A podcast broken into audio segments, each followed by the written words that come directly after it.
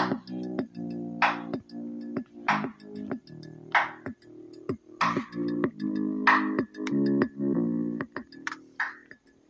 guys, welcome and thank you for joining me on today's episode of Talk More with Nessa. This is Random Musings by Nessa, and um, thank you so much for joining me on today's episode. Wait, what was I saying? Okay, anyways, let's get back on track. So on Random Musings today, we're going to be looking at a very, very, very popular topic. Yes, it's something that I want to look into today, and that is the talking stage, like how long should a talking stage last, and how long, or sorry, should you be, you know, faithful at the talking stage? Yeah, when you're in a talking relationship with somebody, oh, scratch that. You know what? I think this generation actually brought the idea of talking stages, because there was never anything like talking stage in our parents' time. Like, if you're, if you're an adult, an adult male, and you decide you want to sit down with somebody, you just go meet them straight away, then you guys start talking about marriage. But in this our generation, we have the crushing stage, the talking stage, before the relationship stage, and then sometimes situationships. But if you're lucky, then you get hitched, you get hooked, you, you know, you get snatched. Basically, you're married. Anyways, let me get back on point. On talking stage, um, it's that point where you are getting to know somebody, probably your crush, and you're, you know, getting to know them, understand them, and you guys are feeling each other. Everyone is like loving up, and you know, you're at that lovey-dovey stage. And the talking stage is the stage that leads to a relationship or a situationship, depending on how you guys handle or deal with it. So basically, your talking stage determines where your next step is taking you to, which, like I said, could be a situationship or a relationship, depending on how y'all did the old talking stage thingy. So now, should you be sticking... I mean, should you be faithful? You're faithful when you're in the talking relationship, or you're at the talking stage with somebody, and how long should it even last? Personally, I feel the talking stage shouldn't be more than two weeks or a month highest. Yeah, because um, we have to consider that maybe the other partner is feeling confused, and they are still trying to like get to know who you are. So you might be certain, they might not be certain. You might be wanting to go all in, and they might not be ready for that level of commitment. So that's why I said one month highest. So, but for some people, like one tweet I saw sometime on Twitter, the girl or the lady was like, the talking stage shouldn't last more than a week. I mean, it's not like you're trying to write a project or something. Like, if you want to talk for so long, go talk to God or something. That's funny. But really, a talking stage is just basically for you to get to know each other, and then decide to proceed into a relationship, or yeah, just fit yourself into a situationship. So it shouldn't be something you drag on and on and on. I beg, no be Jen, be cool.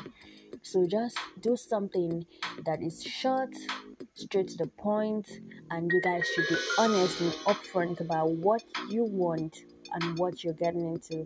Don't get into a situation whereby the person is not even a talk, it's not even in a talking relationship with you. They are just probably cruising, like, you know, everything that vibes, just cruising and not taking anything serious. They're not even looking for a relationship. So before you get into a talking relationship, be sure that the other person actually is also in that talking relationship. They're in that process with you, and there's something you're trying to achieve in the long run, which is a relationship, basically. Yeah, it is when you don't figure it out and you're just winking it that it turns into a situationship most of the times, or maybe when y'all end up not being compatible.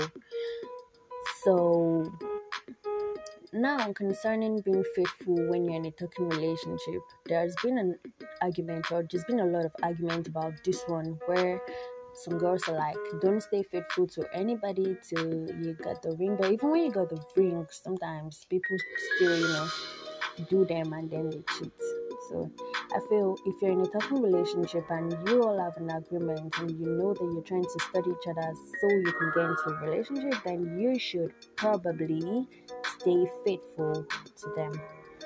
Now, by faithful, I mean respecting them and not trying to like be all up in different guys or girls' D Ms and, you know, giving the same level of attention they are giving to them to other people. Because sometimes it may feel as if you're unserious or you are out to just play with their feelings or your emotions. And at the end of the day, you might end up losing a potential um, partner or something. So basically, what I'm saying is, it's okay to be faithful in a toxic relationship, but don't be stupid. Don't be stupid. And when I say don't be stupid, I'm saying when your toxic relationship is going on for months and end, and there is no, um, there's no commitment, and you guys don't have any solidifying discussion or elements or, you know, all these things that makes up a relationship. And that, at that point, just know you're just wasting your time. Sorry to say, you're just wasting your time, especially when you're with somebody that is trying to, you know, play smart, and they try to tell you, look, um, they don't want to talk about it with you when you try to, you know, go into deep conversations to find out what is happening with you. If they try to divert you, try to, you know, make you feel like you can have that discussion because it is nothing. Trust me, that's a red flag. So flee, flee like you're fleeing from the devil, basically. Uh, so stay faithful in a toxic relationship. But what I'm saying is, don't stay faithful in a fruitless toxic relationship. And by a fruitless toxic relationship, I mean one that is going nowhere, that is obviously, obviously, obviously again going nowhere. So yeah. Omo, don't play yourself. Don't even play yourself. And this rule applies to both guys and girls. And if you notice, we've been trying to say him or her, guys and girls. So this doesn't apply to one particular gender. It is for everybody. Yeah, yeah. Okay, I think with this we've come to the end of. Oh, I have come to the end of Random Musings and Talk More with Nessa.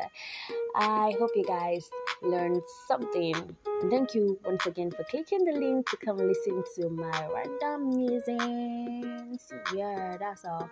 So watch out for the next episode, and don't forget to keep liking, sharing, and also send me a V N or a D M on Twitter at Ness underscore solace for any topic suggestions that you might have. And thank you so much once again. Wishing you guys an amazing rest of the week. I love you guys. Bye.